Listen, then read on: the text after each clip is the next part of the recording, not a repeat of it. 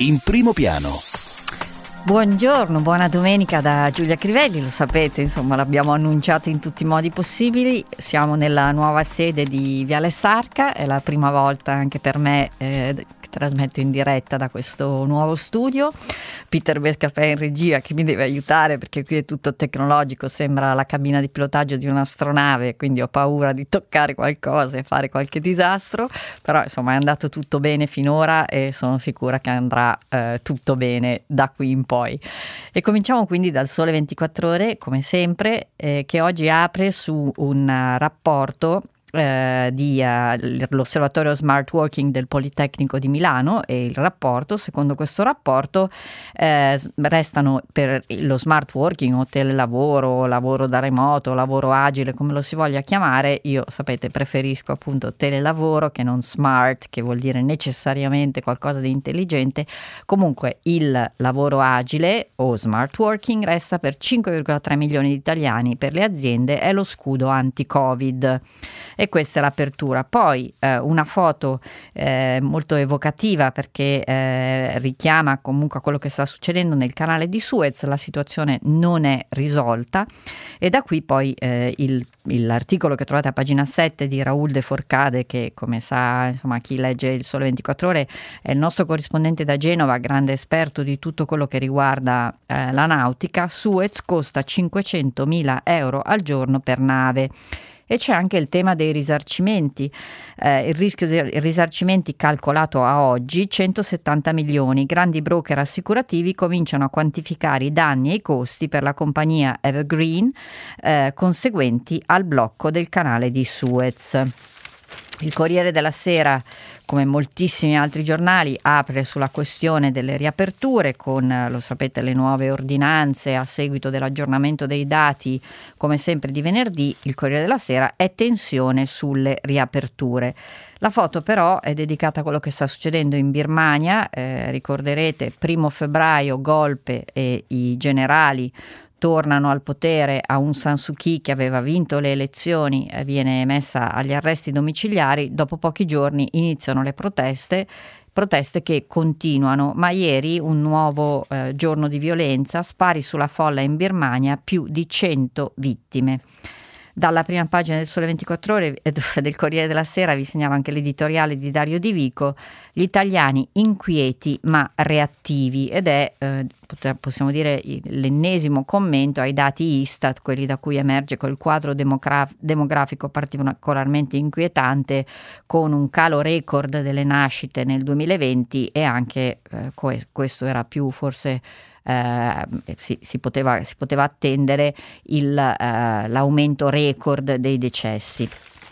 La Repubblica, corsa al vaccino italiano. Eh, sapete che ci sono eh, tantissimi vaccini che sono in fase, eh, in una delle fasi finali o magari già nella fase di approvazione. In Italia abbiamo questo di ReiThera Biotech a sud di Roma, sta completando la fase due dei test. Obiettivo venti milioni di dosi in autunno destinate solo al nostro paese. Colloqui tra il Ministero della Salute e la multinazionale G S K per l'uso degli stabilimenti di Siena. E eh, sapete che questo tema dei vaccini, che eh, tornerà anche quando sarà superata la fase di emergenza, quindi quando saremo tutti vaccinati almeno eh, per una prima volta, eh, perché siamo in un territorio sconosciuto. Eh, avrete sentito alcuni virologi dire che potrà eh, essere necessaria una vaccinazione all'anno, eh, un po' come succede per il virus dell'influenza, o comunque mh, procedere con molta cautela perché ci sono le famigerate varianti. Due le foto su Repubblica, una anche qui dalla Birmania, eh, Myanmar ex Birmania, scattata a Yangon, eh, un giorno di massacri, i militari sparano anche sui bambini. E l'altra è ancora una volta la foto di quel cargo. Il cargo si chiama Evergreen, e la, la società Evergreen eh, che eh, continua a essere ferma di traverso nel canale di Suez. E questo è eh, un approfondimento molto interessante che vi consiglio, appunto richiamato in prima pagina. L'inviato è Pietro del Re, Suez ai piedi del gigante che ha chiuso due mari.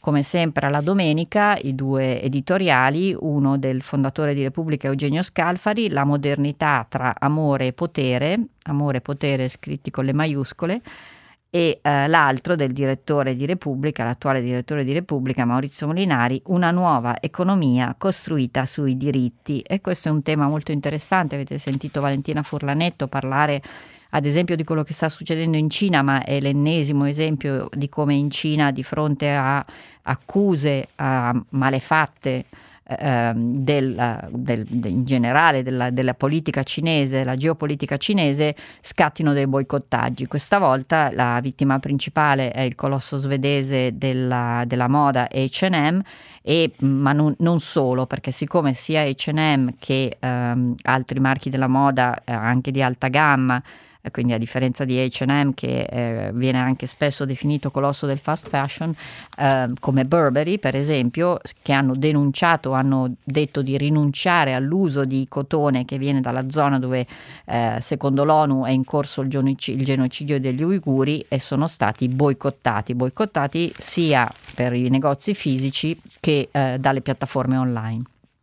In edicola con la Repubblica, come ogni domenica, l'Espresso, copertina con un disegno di Macox, l'altra politica, i partiti li ignorano, i media li, i media li richiudono nello stereotipo delle periferie degradate, ma nel deserto della sinistra ufficiale associazioni e comitati sono già un sistema di autogoverno, sui territori sono riconosciuti e vogliono contare. Il Messaggero invece apre con un virgolettato dell'ennesima intervista al ministro della salute Speranza, e il virgolettato è: estate con il pass vaccinale, tema molto controverso che deve ancora prendere una forma, perché come è stato detto da più parti e in più paesi dove è iniziata la discussione, questo crea naturalmente delle discriminazioni tra chi ha avuto il vaccino e chi no, anche volendolo, solo per una questione di piano vaccinale che non li ha ancora visti eh, arrivare al loro turno di vaccinazione. Eh, il ministro Speranza in questa intervista dice: a settembre immunizzati tutti coloro che lo chiedono. E poi eh, anche un richiamo a questa notizia che è arrivata ieri: vietate le U-mask, sapete quelle maschere che penso vengano chiamate così perché hanno come questo, eh, questo traforo a forma di U sui due lati, allarme mascherine pericolose. E poi, eh, questo l'avete sentito, la stretta in arrivo per i sanitari Novax, cioè per tutte le persone, medici, infermieri, personale sa- sanitario o comunque che lavora in strutture sanitarie, che rifiutano di vaccinarsi. L'editoriale della domenica sul Messaggero, come sempre, di Romano Prodi, questa settimana si intitola La ripresa lenta dell'Unione Europea con i prezzi in risalita, il rischio inflazione. Questo rischio inflazione esiste, quella che Sebastiano Barrisoni ricorda sempre si chiama inflazione cattiva, cioè non è un'inflazione dovuta all'aumento della domanda, quindi a una tensione tra domanda e offerta, ma a, una, a tensioni esogene, per esempio sulle materie prime. Il rialzo dei prezzi delle materie prime di ogni tipo è stato citato molto nelle settimane scorse, adesso naturalmente si aggiunge anche questo rischio legato al blocco del, del canale di Suez, perché a bordo di tutti quei cargo bloccati ci sono, cioè, ci sono prodotti finiti ma anche materie prime.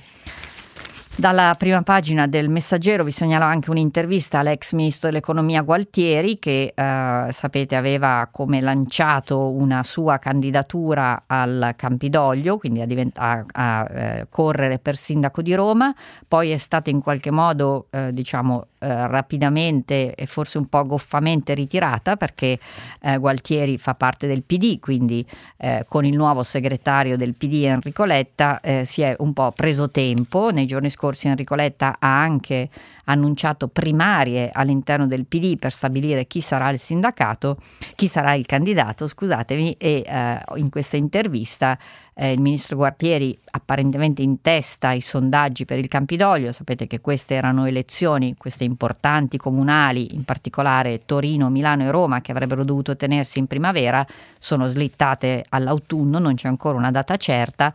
Comunque Gualtieri dice: ora si investa su Roma, è necessario una visione ambiziosa. E a proposito di vicende romane, Alitalia, che ha naturalmente il suo quartier generale a Roma, come procede la vicenda Alitalia, l'infinita vicenda Alitalia? Salvataggio Alitalia, in prima pagina sul Messaggero, la guerra degli slot dietro il no europeo. Il taglio del cinquanta per cento degli atterraggi a Linate chiesto dall'Unione Europea favorisce le altre compagnie. Il Giorno ha una sorta di copertina sopra la prima pagina e con questa serie, l'appuntamento mensile di Vittorio Sgarbi con i musei italiani, questa settimana eh, il focus è sul Mart di Trento e Rovereto. Sapete che tutti i musei sono ancora chiusi, a maggior ragione dopo l'annuncio del prolungamento del lockdown, però molti si sono eh, organizzati per eh, delle visite online o comunque per mettere una parte delle collezioni online, che così si possono comunque vedere. Naturalmente resta il, eh, il tema che, benché quasi nessun museo si regga solo sulla, eh, sulle, sulle entrate da, da, da biglietti, da ingressi, comunque viene a mancare naturalmente anche quella fonte di entrata, e quindi la maggior parte dei musei, eh, sia privati che pubblici, sono in questo momento in crisi, come tantissimi altri settori in lockdown.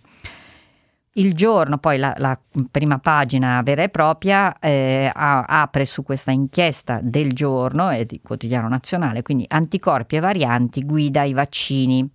E però la foto eh, di prima pagina è divisa in due: da una parte Deborah Serracchiani, dall'altra Marianna Madia, sono due eh, parlamentari del P D, perché c'è questo scontro in atto, triste, molto triste, all'interno del P D, perché come sapete Enrico Letta, nuovo segretario del P D, ha chiesto che i capigruppo del P D ca- a Camera e Senato vengano cambiati, ha chiesto che alla Camera in particolare siano, siano, sia una donna, e um, ci sono parecchie candidate, il P D poi dovrà scegliere.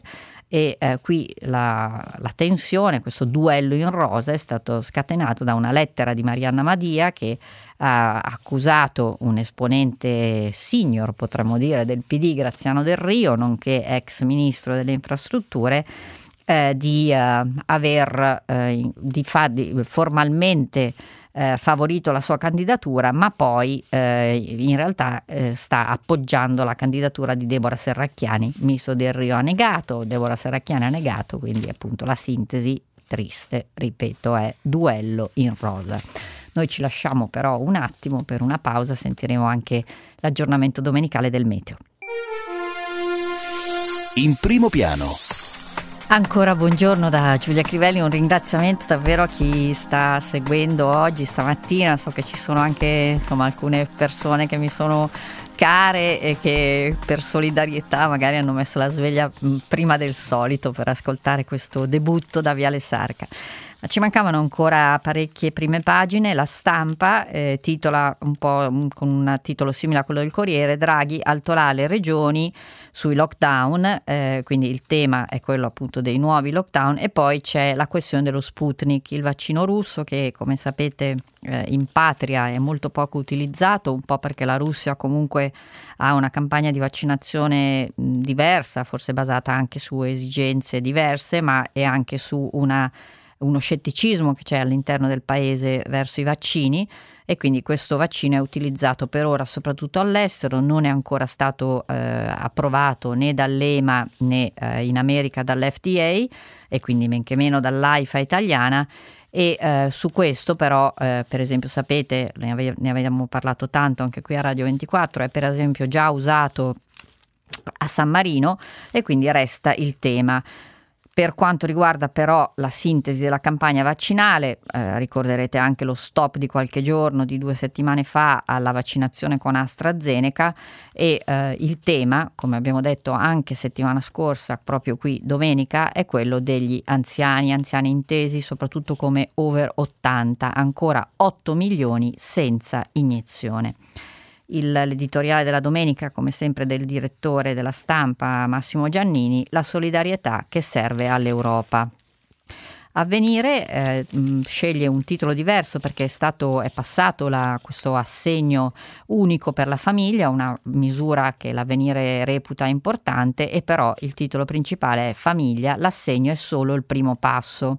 Dopo la conferma di Draghi, eh, sostegni e servizi, Germania e Francia ancora lontane, in Europa si investe di più. E come sempre, anche alla luce dei dati che abbiamo citato dell'Istat sul crollo della natalità, resta appunto il, il grande tema che l'Italia sulle eh, tutto quello che può facilitare l'equilibrio tra vita privata e lavorativa, soprattutto per famiglie eh, e, o, o donne che scelgano di avere dei figli, è quello dei servizi, a partire dagli asili nido, ma non solo.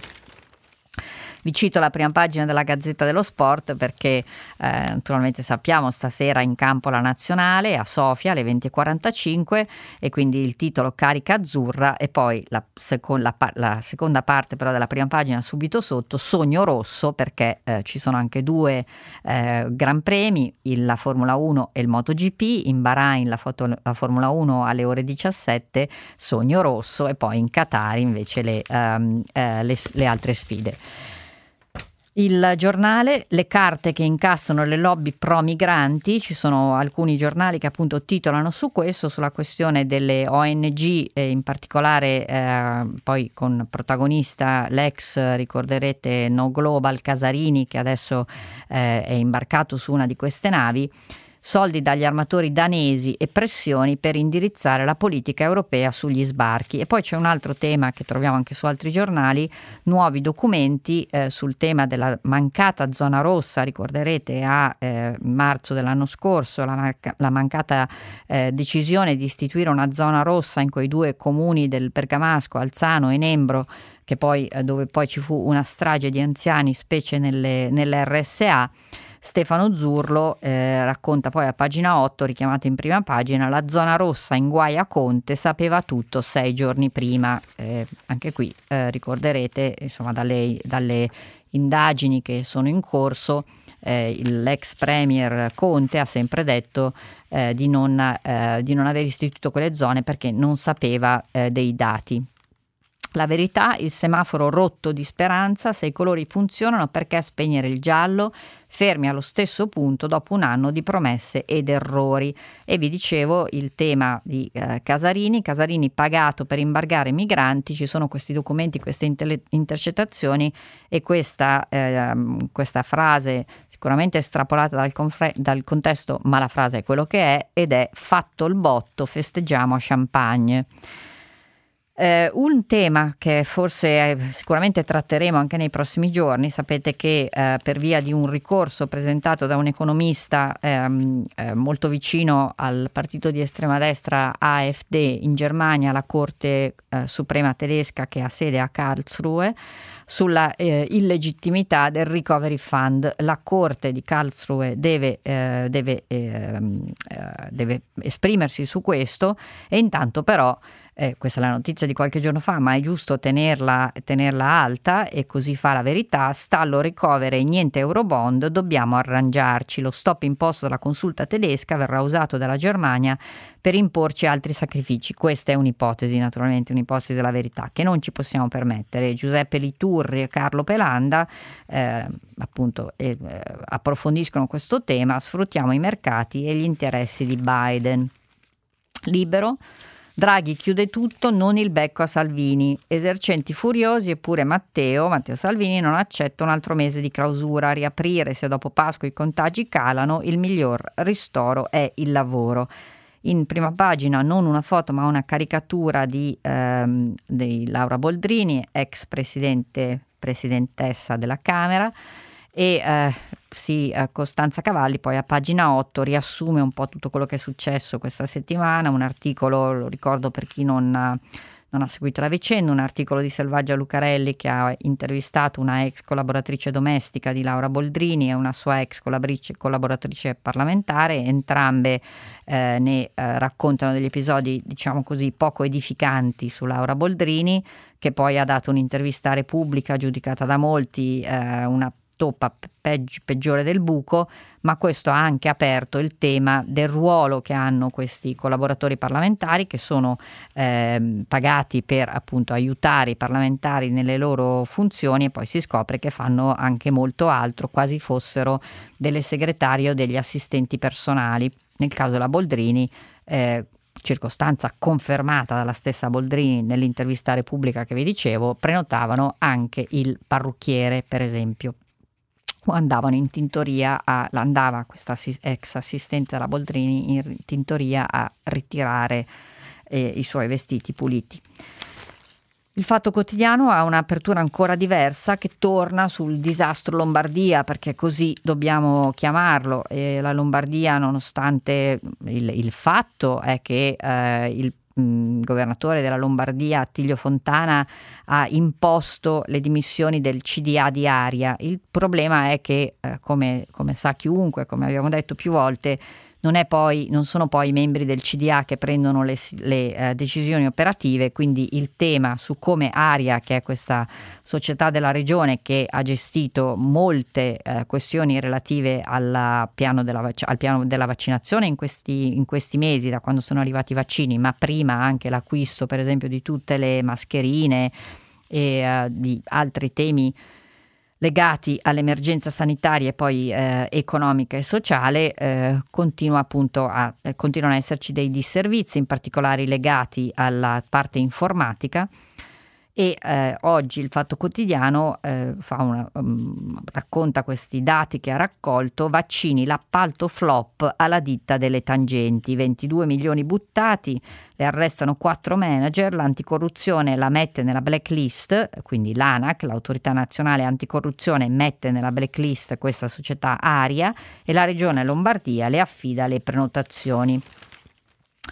Domani il quotidiano diretto da Stefano Feltri, come sempre due gli articoli sulla prima pagina, eh, lo scoop di domani è, è legato, perché è stato il domani a, ehm, a dare conto di questi nuovi documenti sul tema delle zone rosse, i silenzi di Conte e Speranza sul verbale segreto che li smentisce. C'era anche il ministro della salute alla riunione del due marzo duemilaventi, quando si è deciso di rinviare le zone rosse a Bergamo per timore dei costi politici. Le famiglie delle vittime preparano la causa felice, fe, civile.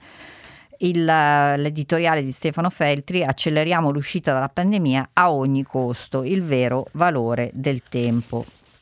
Il Manifesto ha una, un'apertura dedicata a un tema che troveremo anche nelle pagine interne. Adesso passiamo alle pagine interne, che è quello della protesta di tutti i lavoratori dei teatri. Sipario garantito, teatri occupati a Milano, Napoli e Padova, ponti bloccati a Venezia e Torino, manifestazioni a Roma e in tante altre città. I lavoratori dello spettacolo si riprendono la scena e chiedono reddito, dignità e ripartenza per tutti. Franceschini, ministro della cultura, promette nuovi aiuti e una riforma. E poi però in prima pagina anche eh, il tema della Birmania, Myanmar, ex Birmania, festa dell'esercito con carneficina, perché appunto quello di ieri, che è stato un sabato di sangue, era anche la festa delle forze armate birmane, perché corrisponde al giorno del millenovecentoquarantacinque in cui il paese iniziò la sua resistenza armata contro l'occupazione giapponese.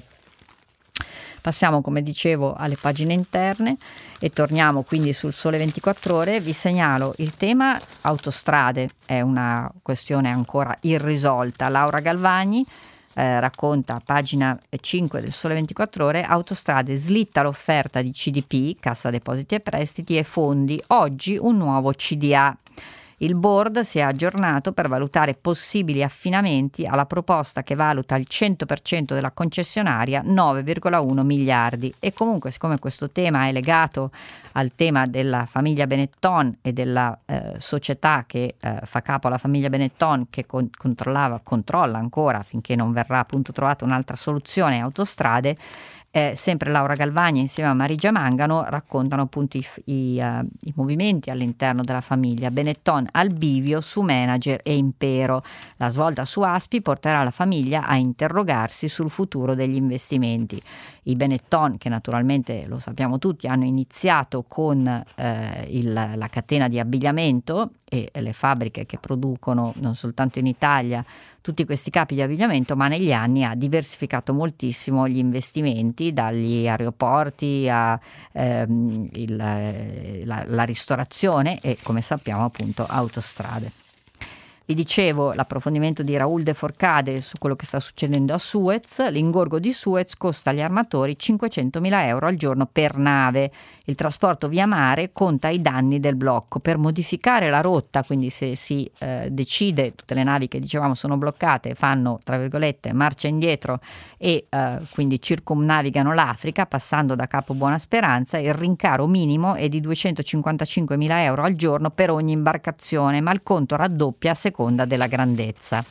eh, ci sono naturalmente i temi, vanno chiesti i permessi, vanno, eh, sono navi che pot- come potete immaginare le, quelle cargo più grandi consumano anche eh, tantissimo di carburante, quindi bisogna vedere se hanno carburante a sufficienza, dove fermarsi per fare il rifornimento. Insomma, è tutto molto più complicato di quello che possa sembrare una rotta alternativa. Vi segnalo dal Sole ventiquattro Ore anche un'intervista di Andrea Biondi a Veronica Di Quattro, che è la vicepresidente di esecutivo in Italia e Spagna di DAZN, e eh, come sapete DAZN ha eh, avuto, ha, dopo una lunga trattativa, ha sostituito Sky per i, eh, i diritti tivù del calcio. E in questa intervista Veronica Di Quattro dice: spingiamo la digitalizzazione del paese, perché eh, come sapete, a differenza di Sky, che eh, è eh, una tivù eh, via satellite, invece DAZN eh, ha scelto la via dello streaming. Anche il digitale terrestre nelle aree con difficoltà, il gruppo verso i diritti I P T V per l'Europa League, quindi continua la, appunto, gli ambiziosi piani sui diritti eh, tivù del calcio. Questo è un tema interessantissimo, se ne è parlato tanto, vengono chiamate anche con, veramente in questo caso inutil, con un termine inutilmente inglese, tax expenditures, cioè sono tutti quegli sconti. Ecco, c'è un primo passo, lo raccontano Marco Mobili e Giovanni Parente nelle dichiarazioni per il duemilaventuno, il settecentotrenta si prepara a tagliare novecento milioni di sconti fiscali. Uh, operativa la stretta sulle detrazioni per le spese, dalla palestra dei figli al veterinario, saldate con denaro contante, il pressing dei C A F, i centri di assistenza fiscale, rinvio di un anno per non penalizzare le fasce deboli. E noi ci lasciamo un attimo per un aggiornamento sulla viabilità. In primo piano. Eh, rieccoci ancora, buongiorno da Giulia Crivelli, ancora qualche segnalazione dal Sole ventiquattro Ore, la pagina della domenica Sport e Business. Abbiamo detto, insomma, eh, stiamo aspettando il, il Gran Premio del, del Bahrain, e quindi eh, un focus sulla Formula uno. La Formula uno parte in Bahrain, nel duemilaventi bruciati ottocentosettantasette milioni. Naturalmente anche i grandi eventi sportivi eh, hanno risentito del, di questo annus horribilis della pandemia. Come, come vi ho ricordato anche settimana scorsa, ma eh, lo rifaccio, insomma, è comunque una novità di questo format nuovo del Sole ventiquattro Ore, è la sezione weekend della domenica, una pagina dedicata ai viaggi. Questa settimana Chiara Beghelli ci racconta l'Islanda, solitaria e avventurosa, apripista del turismo post-Covid. Mentre anche in questo caso all'interno di Weekend ventiquattro, la pagina di design, Maria Chiara Voci, la sostenibilità non basta, così la casa diventa vegana. Ebbene sì. E invece Tech ventiquattro è dedicata soprattutto a tutto quello che è più elettronica di consumo, ma è comunque una, una pagina a cura della redazione di Nova ventiquattro. Luca Tremolada questa settimana si concentra sui campionati di calcio europei, giocati anche su console. Sono iniziate le qualificazioni del, dell'UEFA Euro ventuno su PlayStation. L'anno scorso ha vinto la nazionale azzurra sulla Serbia. Ecco la guida per diventare cyberatleti nello sport più popolare d'Italia. Dal Corriere della Sera vi segnalo, come dicevamo, il, il tema della protesta che il manifesto mette in prima pagina, dei teatri, l'urlo dei teatri, fateci vivere. A Milano è stato occupato uno dei teatri più famosi di Milano, il Piccolo, ma ci sono state anche proteste a Roma, Torino e Venezia, e con appelli di attori teatrali e non solo molto famosi come Alessandro Gassman e Gabriele Lavio, Lavia, sale aperte in sicurezza. Questo è un po' il tema che vale anche per altre attività, non necessariamente del settore della cultura, penso ai parrucchieri, dove ci sono dei protocolli Covid, ci sono le misure di sicurezza, però come sapete i lockdown sono prolungati.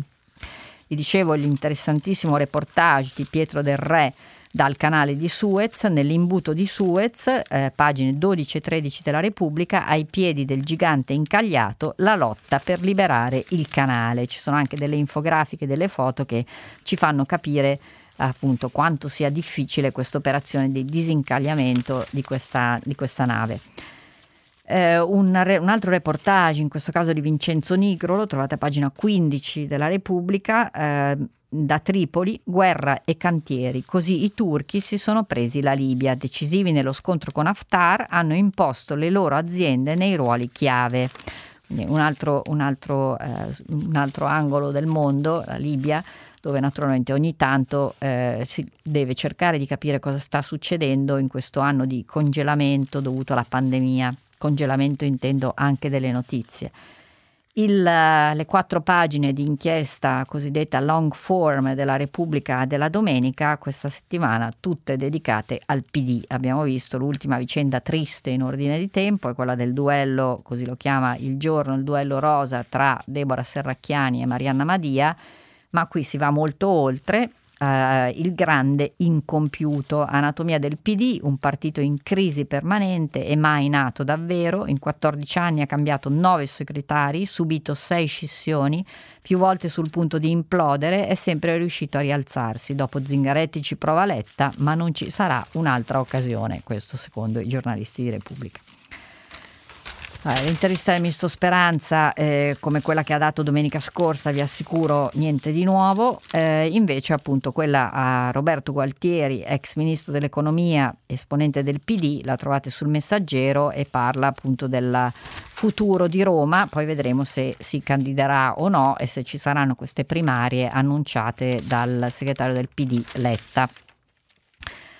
Una intervista, un'altra intervista questa volta dalla Stampa, poi passiamo ai supplementi della domenica, a Enzo Amendola, sottosegretario agli affari europei, che dice a giugno, e torniamo sul tema del certificato vaccinale e eh, sui fondi dell'Unione Europea, supereremo lo, sta- lo stallo, il riferimento è a quella eh, ricorso fatto in Germania e che sta in, G- in Germania sta esaminando la Corte Suprema a Karlsruhe. Ma vi dicevo i supplementi domenicali, nessuna eccezione qui, eh, nessuna novità, sentite un po' di rumore di giornali. Eh, cominciamo dal breviario di Gianfranco Ravasi eh, sulla prima pagina della domenica del Sole ventiquattro Ore, che questa settimana si intitola Buonismo e la citazione è di Léon Blois. Sentimentalismo è avere compassione dei carnefici di Gesù Cristo, povera gente, così mal pagata per tanta fatica. Ai nostri giorni, scrive Gianfranco Ravasi, si preferisce usare il termine buonismo. In sé ha un valore importante, quello di cogliere il seme di bene e di verità presente nella realtà. Questo è legittimo e finché, fin doveroso, purché non si appanni la distinzione tra bene e male, tra vero e falso, tra giusto e ingiusto. Ai tempi di Léon Blois, veemente scrittore cattolico francese morto nel millenovecentodiciassette, questo atteggiamento veniva classificato come sentimentalismo ed egli lo bollava nella sua raccolta di pensieri diversi con l'immagine pittoresca ma incisiva sopracitata. Certo, ai nostri giorni sta ormai prevalendo l'atteggiamento opposto, quello della virulenza aggressiva, dell'irruenza, della prevaricazione, per cui non guasterebbe raccomandare una dose di rispetto, di ascolto reciproco, reciproco e di remissività. Tuttavia è indubbio che un'eccessiva languidezza, mollezza o debolezza possono stemperare e fin dissolvere la verità. Aveva ragione James Joyce quando nel suo capolavoro, l'Ulisse, affermava che il sentimentale è colui che vorrebbe godere senza addossarsi l'immensa responsabilità dell'agire e del giudicare. Egli cerca di smussare tutti gli angoli così da non restare impigliato in scelte che possono creare disturbo, che esigono discussione e argomentazione, che impongono coerenza e persino isolamento. La verità invece talora può anche bruciare, non solo riscaldare. La eh, prima pagina, però l'articolo principale della prima pagina di Emanuele Papi, dedicato a Giovanni Battista Lusieri, l'uomo che dipinse e smontò il Partenone. E la, la, il racconto appunto di questa vita avventurosa al servizio di Lord Elgin e con il beneplacito del sultano alzò in po- i ponteggi, studiò, studiò le sculture e staccò qualche pietra. In realtà asportò quasi tutti i bassorilievi. Giovanni Battista Lusieri, vissuto tra il millesettecentocinquantacinque e il milleottocentoventuno. Sempre dal Sole ventiquattro Ore eh, di Ernesto Ferrero è l'anticipazione di questo suo nuovo libro, eh, o meglio egli stesso lo presenta, è pubblicato da Einaudi, Napoleone in venti parole. Sapete che Ernesto Ferrero pubblicò qualche anno fa eh, una uh, sorta di biografia un po' romanzata che si intitolava N. Punto, dedicata appunto a Napoleone, un eroe per sempre anche da sconfitto. L'idea della sua superiorità si rivelò con la prima campagna d'Italia, venne alimentata da vittorie sfolgoranti, un carisma magnetico, decisionismo unico. Il martirio inflittogli dagli inglesi li provocò ovunque commosse simpatie. E uh, di Guido Barbuiani eh, invece qui uno stralcio della prefazione, sempre sul Sole ventiquattro Ore, eh, con, di, questo lib- di questa nuova edizione in libreria dal trentuno marzo del libro Europei senza se e senza ma, storie di neandertaliani, neandertaliani ed immigrati, quelle radici africane nel D N A degli europei. Torna in libreria questo classico sul tema delle migrazioni dei popoli, su, dei popoli. Sull'argomento la scienza ha fatto negli anni passi da gigante, ma restano ancora radicati pregiudizi. E poi, sapete la mia passione per gli animali, Roberto Casati recensisce questo libro, ehm, eh, o, me- o meglio racconta alcune, alcune novità sul tema eh, degli animali acquatici, e il, l'articolo si intitola Mettersi nei panni dei pesci. Con gli animali acquatici non si aprono i moduli mentali umani dell'empatia, eppure per esempio il plankton lavora per noi e andrebbe difeso. È vero, no? È sempre molto più diffusa l'empatia per altri tipi di animali, o naturalmente di animali domestici. Vi ricordo che questa è la seconda domenica in questa nuova versione della, della Domenica del Sole ventiquattro Ore, che c'è anche la sezione dedicata alle serie tivù. Questa settimana un approfondimento su Barry, che andrà in onda su Sky Atlantic dal dodici aprile. E poi le classifiche, da, appunto questa è la seconda settimana in cui anche sul Sole ventiquattro Ore ci sono le classifiche dei libri più venduti. Il, vi segnalo il Robinson, il supplemento domenicale, o meglio culturale settimanale della Repubblica, in edicola a partire da sabato, ma poi resta in edicola tutta la settimana. Copertina dedicata a Graham Greene nel, eh, ne, nell'anniversario dei, del, dei trenta anni dalla morte. Il potere, la gloria e i tormenti. trent'anni fa moriva lo scrittore che conosceva il fattore umano. Il nipote lo racconta.